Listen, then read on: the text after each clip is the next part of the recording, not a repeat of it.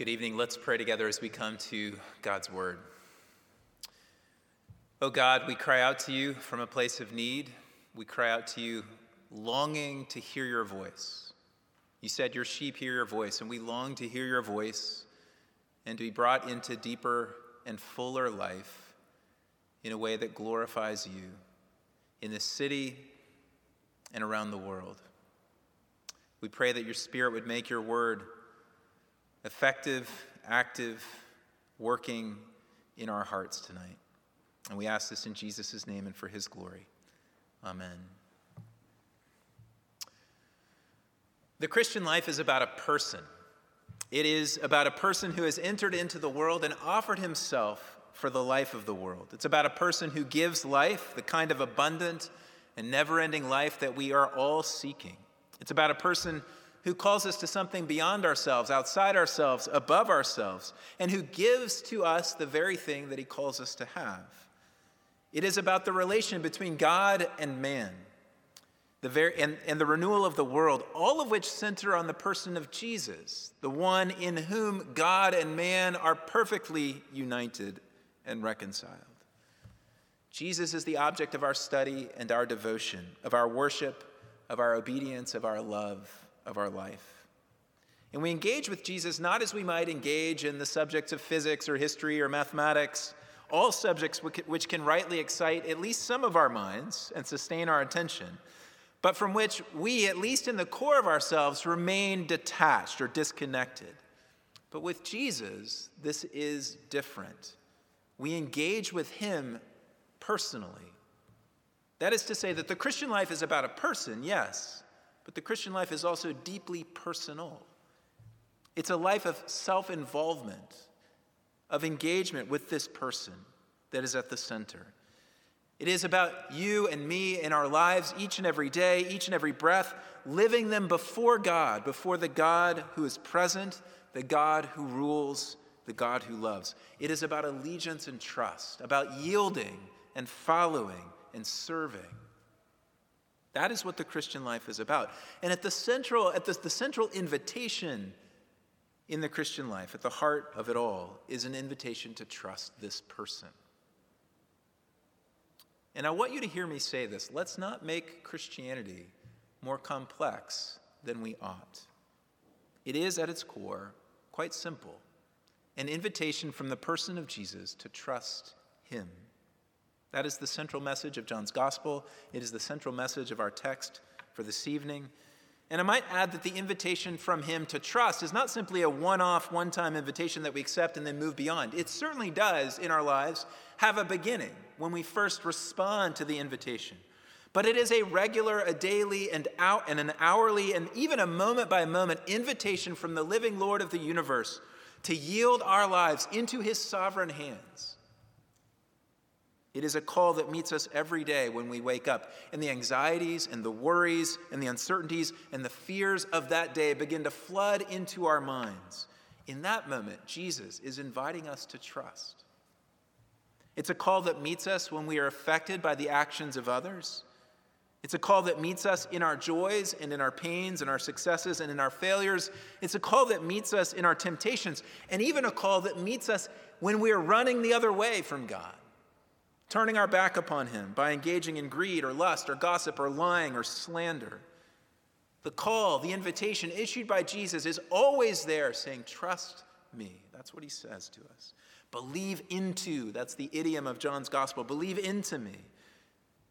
And this is what the Christian life is about. It's a life of trusting Jesus. And there is no more profound truth and perhaps no more simple truth in all the world than this invitation from Jesus to trust him. I want to say we are generally very good at obscuring this simplicity. The complexities of life become what life is all about for us: meetings, challenging family dynamics at home, college applications for all of you who are seniors out there in high school, romantic relationships, ministry events, small groups, and on and on. These can become the main event when, in fact, all of these are actually just contexts within which the profound but simple reality that Jesus is the core of the Christian life, and we are called to trust him, is to be practiced and lived through all of those things. Trusting Jesus is the heart. He is the center whose constant invitation to trust confronts us, or I should say, woos and compels us in any and every context of our lives. That includes the context of today, for us as individuals, for us as a church body. The invitation is to trust Jesus. And that doesn't mean that the complexities or the trials go away, but it absolutely changes the way that we engage with them and live through them. Instead of clenched fists, there are open hands. Instead of racing hearts, there is a calm spirit. Instead of insatiable appetites for satisfaction or control, there is abundant, genuine satisfaction. Instead of shaking knees, there are solid steps into the trial, because there is trust in Jesus. And this changes our lives. Actually, it's not true. The trust doesn't change our lives. In a sense, it does, but it's the person at the center in whom we trust who changes everything. He changes our presence in the midst of the turmoil. We want to know him.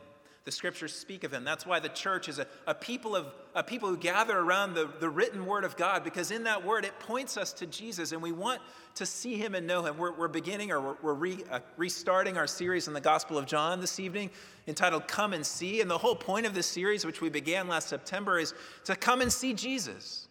It's to see him and to know him and to, to touch him and to taste him and to come into a deeper communion with him, this one who calls us to trust. Today we look at John chapter six, verses twenty-two to thirty-five, and we encounter perhaps his most profound message in the Gospel of John. This sermon, we would call it the Bread of Life sermon, and we'll spend at least a couple of weeks in this sermon. This comes on the heels of Jesus feeding the five thousand the day before and walking on water to go meet his disciples in the storm in the boat. The crowd had come to the other side of the sea, to Capernaum, and they were there, we're told in verse twenty-four, seeking Jesus. That's why they came. They were seeking him. And there are wonderful depths in this message in John six, but my hope is to keep this simple, to think about trusting Jesus, coming to Jesus, and having life. We're going to look at five points that unfold as we walk through this text around food, actually, the bread of life. So first, Jesus' initial words to the crowd raise the question of motive. And this is important to address. This is what Jesus says in verse twenty-six. Truly, truly, I say to you, you are seeking me, not because you saw signs, but because you ate your fill of the loaves.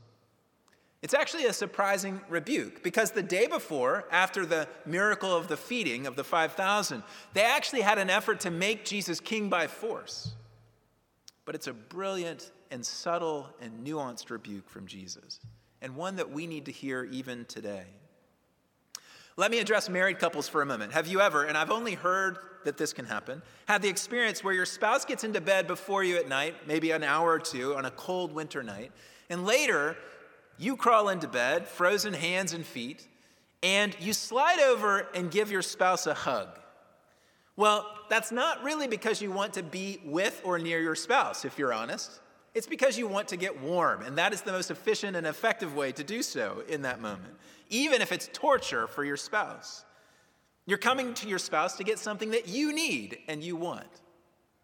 And in a similar way, it's a bit like what Jesus is saying here. Why are you coming to me?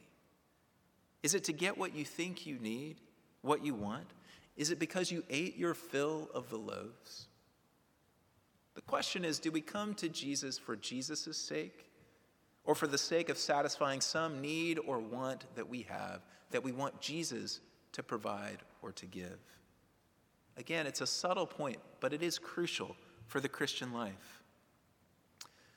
About a year ago, walking through the long and protracted discernment process with all of you, uh, God gave me several lessons in the midst of that. But one of the most powerful, which is I've shared with some of you before, came when Jesus posed this question to me. Mark, do you desire me more than you desire clarity? Do you de- desire me more than you desire clarity? It was a gentle rebuke. Desire me first, supremely. Don't snuggle up to me to get what you really want or need, which isn't me. I am what you need. I am what you want. I'm all that you need. Come, Jesus is saying, come to me. I wonder, do we approach Jesus as a dispenser of other goods that we would like in the midst of life? Or do we seek him because he is the one great good of life? Would you say, what would Jesus say to you if he were to speak this to you now? Why are you seeking him? In a real sense, the whole point of Jesus' sermon in John six is to say simply this: seek me for me. Seek me for me. And that becomes clearer as he continues on, and as we'll end this time today with him saying, I am the bread of life. My flesh is true food. My blood is true drink. I, Jesus is saying, I am all that you need. Our second point, Jesus calls them to work for the food that endures. Verse twenty-seven, do not work for the food that perishes, but for the food that endures to eternal life. Don't labor, don't invest, don't pour yourself into the pursuits of this world for the food that perishes. This means physical food specifically, but it can mean so much more. Everything outside of a context of God that we long for and labor for and work for, the things of this world. How often is this where we put our efforts and our energy so much? Our world and even us needs to hear this. We think of Jesus' words to the rich fool in Luke twelve. For one's life does not consist in the abundance of his possessions. How so much of our world and so many of us labor and work hard for the food that perishes, neglecting the food that endures to eternal life, and how fleeting it is.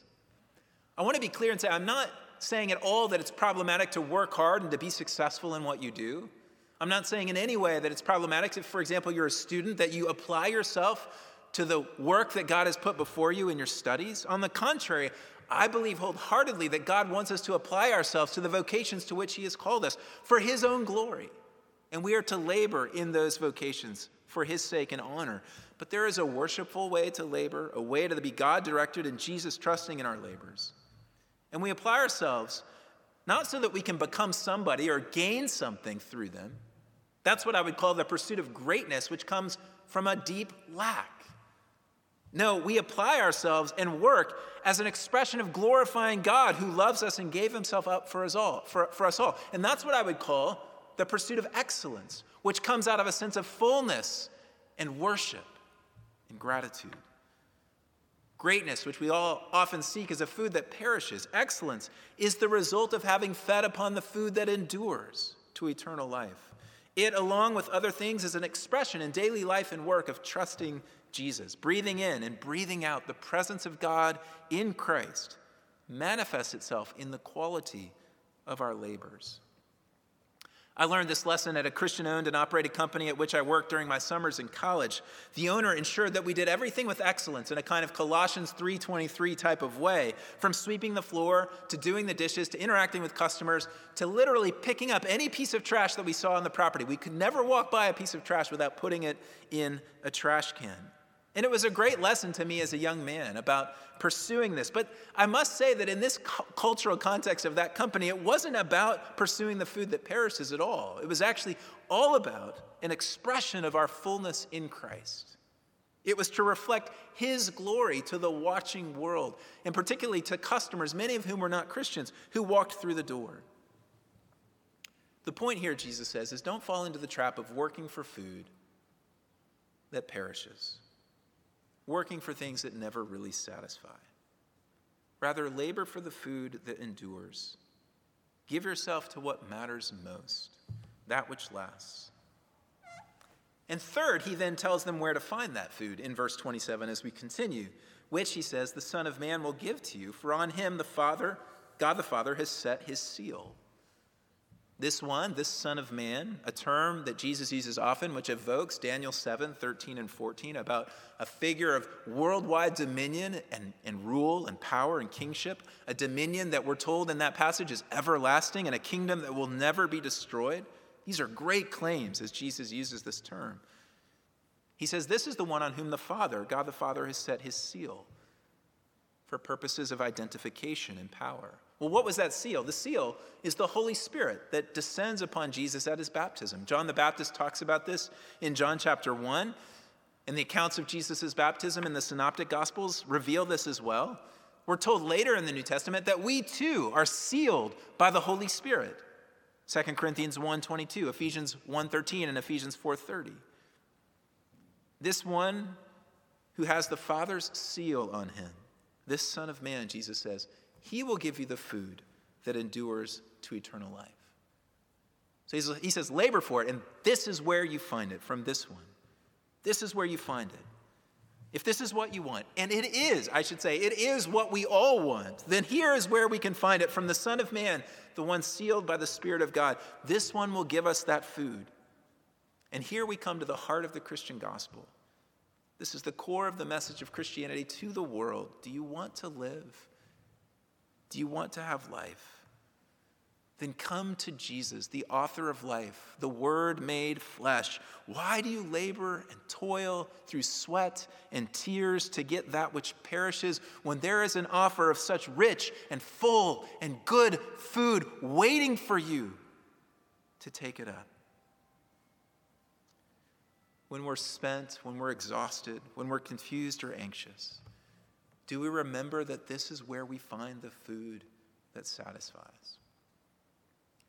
Throughout Jesus' message in John six, the words of Isaiah fifty-five are reverberating. And these are those words: come, everyone who thirsts, come to the waters, and he who has no money, come and buy and eat. Come, buy wine and milk, without money, without price. Why do you spend your money for that which is not bread, and your labor for that which does not satisfy?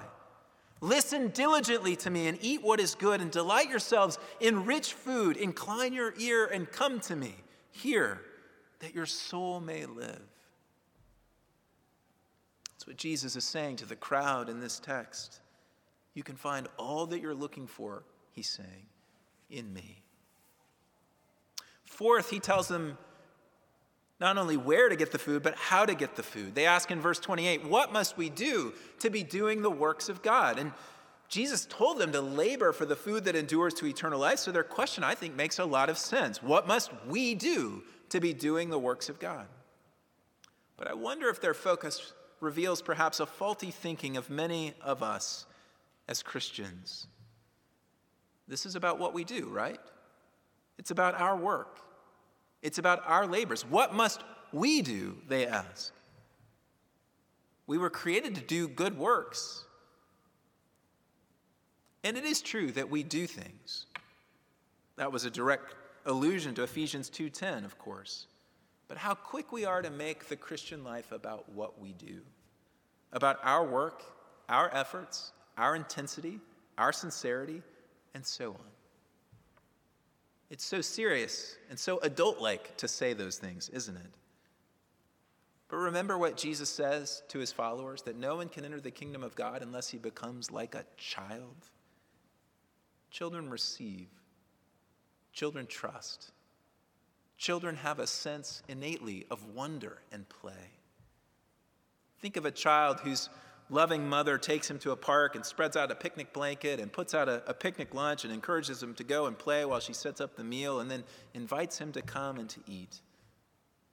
And joyfully he receives what his mother has set before him, this gift that she's offered, with all of the wonder and gratitude of a child.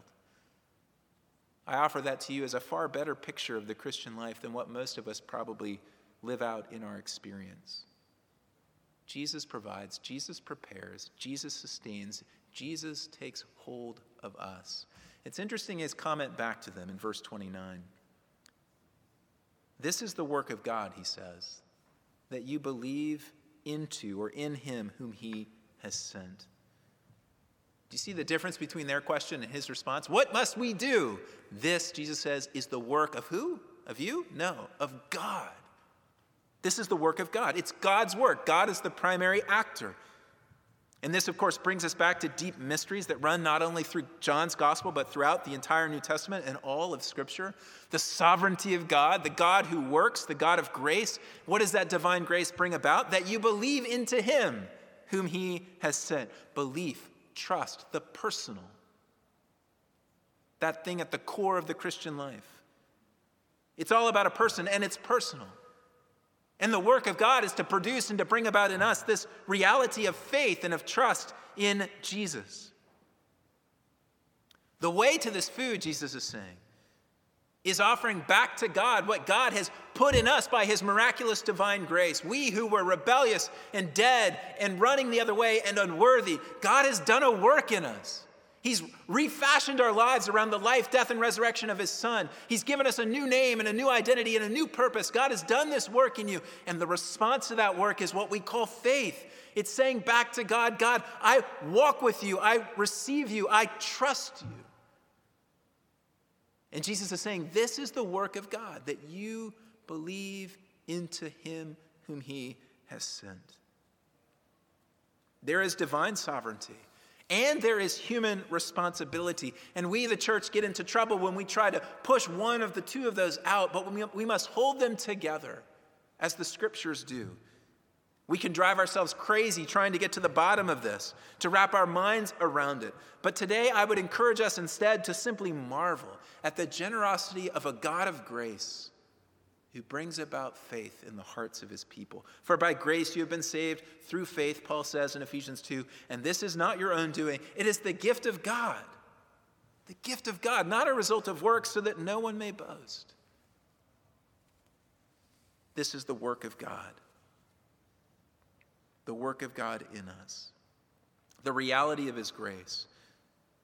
And we return this gift into the, in, it to him in the form of trust. And that's not some kind of work that makes us worthy of God. It is rather the fitting response to the grace of God at work in us, to the fact that our lives have been remade by him. Fifth and finally, Jesus doesn't just tell us where to find the food or how to get the food, but he tells us, and he, he, he ratchets it up here, that he doesn't just dispense the food, that he is the food. Verses thirty through thirty-five. They talk of Moses, the crowd does, and of manna. Jesus, look, you only fed five thousand people yesterday, but Moses, Moses fed hundreds of thousands of people over nearly forty years in the wilderness every day. What sign are you going to give us that we should believe into you, that we should trust you, Jesus? And to this request, Jesus basically says, you aren't going to get a sign. I mean, I, I would say, and I think you would, the sign of the miraculous feeding the day before was, in fact, a sign that pointed to his glory. And of course it does. But Jesus, as this question comes to him throughout his ministry, often and always says, no, what you're going to get is my life, death, and resurrection, that three days later I rise from the dead. I am the sign, Jesus says. The true bread from heaven, verse thirty-two. The bread of God, verse thirty-three, who comes down from heaven to give life to the world. Jesus is no longer just giving the bread, but he now makes it clear that he, this one who is speaking to them, he is the bread of God. So they say, sir, give us this bread always. And let's just marvel at what a request that is. That is the request of our lives. Give us this bread, this food that endures to eternal life, this bread from heaven, this bread of God that gives life to the world. Give us this bread. And what do they say? Always.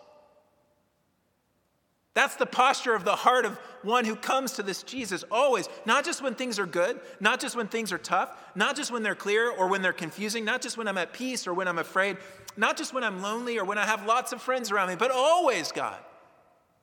Give us this bread. I can't live, I can't move, I can't make it another day without this bread in my life. Give us this bread. And his response is beautiful. And it is the first of the seven great I am statements in the Gospel of John with a predicate object. We've actually encountered I am already in John four and in John six, but this is the first one that says I am and then fills it in with something. And in this case, Jesus says, I am the bread of life. And it really says, I am the bread of the life, with the definite article. Full life, overflowing life, never-ending life. Jesus says, that's who I am. I am that bread. And then he states again the work of God. Verse thirty-five continues, whoever comes to me shall not hunger, and whoever believes in me shall never thirst. Here we are again with the personal. Come to me. Believe into or trust me. This is about a person, about Jesus, the bread of life. And it's about him inviting us into a relation with his person, with him. Come to me. Believe into me. Trust me. It's about leaning upon him. My youngest daughter is into trust falls right now. And occasionally she'll just have daddy come over and let me fall back into your arms. And a couple of times I almost dropped her. She once went all the way down to the ground on our wooden floor in the dining room. But that's a picture of what Jesus is saying to us. Trust me. Fall into my arms. He'll never drop us. He'll hold us. And he prepares a table before us in the presence of our enemies. A lavish feast in which he offers himself, the bread of life, to us, the food that endures to eternal life. This is what he has come to give, so that we would never hunger again and never thirst again. No more labor for the food that perishes, but now rest in the work of God in us, a life of trusting in him. This is the simplicity of the Christian life, laid out before us here by Jesus in this beautiful message. It's coming to him day by day, moment by moment, this relation of trust with the person at the center of our faith that colors and changes all of our relationships, all of our circumstances, and all of our responses to what we encounter in the world. We bring this relation to Jesus into every circumstance, into every response, with our neighbors, with our brothers and sisters in Christ, when there is conflict and when there is peace, when there is anger and when there is calm, when there is clarity and when there is confusion, when there is agreement and when there is disagreement. There is no moment, no context in which Jesus, the bread of life, is not present. There is no moment in which we are not at least presented with the possibility of being full, no longer hungry, and satisfied, no longer thirsty. Now, I know that as we live our lives, it doesn't always feel this way.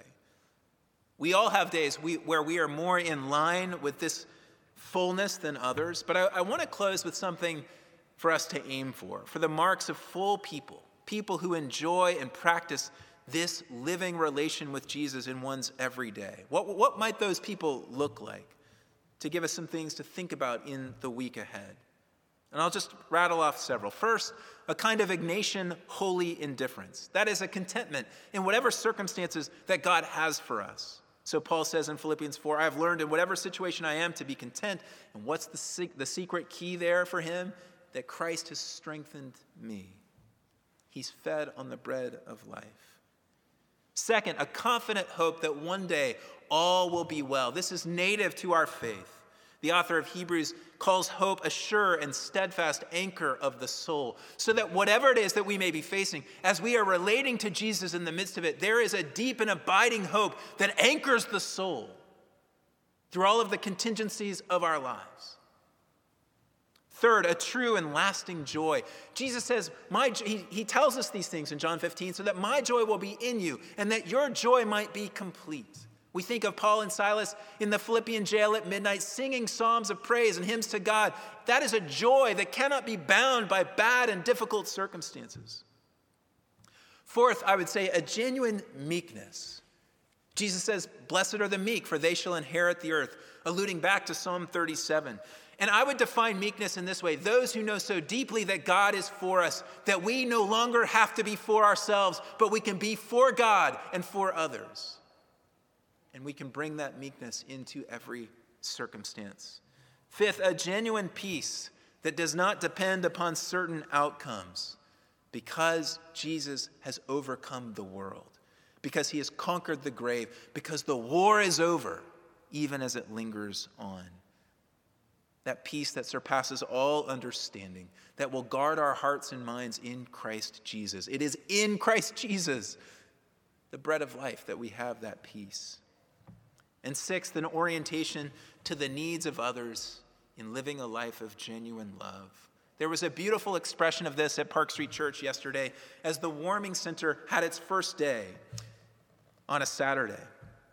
And this is an open door in the fellowship hall downstairs where our neighbors who experience homelessness can have a warm place to come in and get a cup of coffee or a cup of tea or a sandwich and enjoy a conversation with one of our volunteers, be prayed for, or just have time to sit in silence and get warm.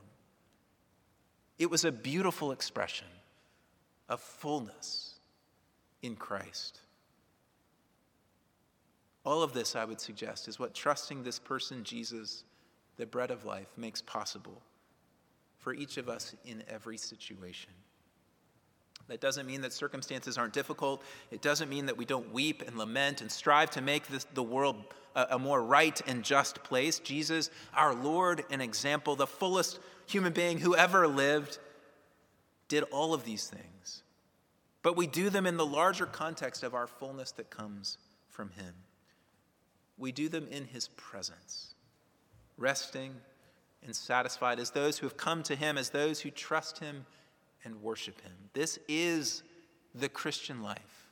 It is about a person whose name is Jesus, and it is personal because that person invites us to trust him, to feed on him, the bread of life. Let's pray. Oh Lord Jesus, we worship and adore you.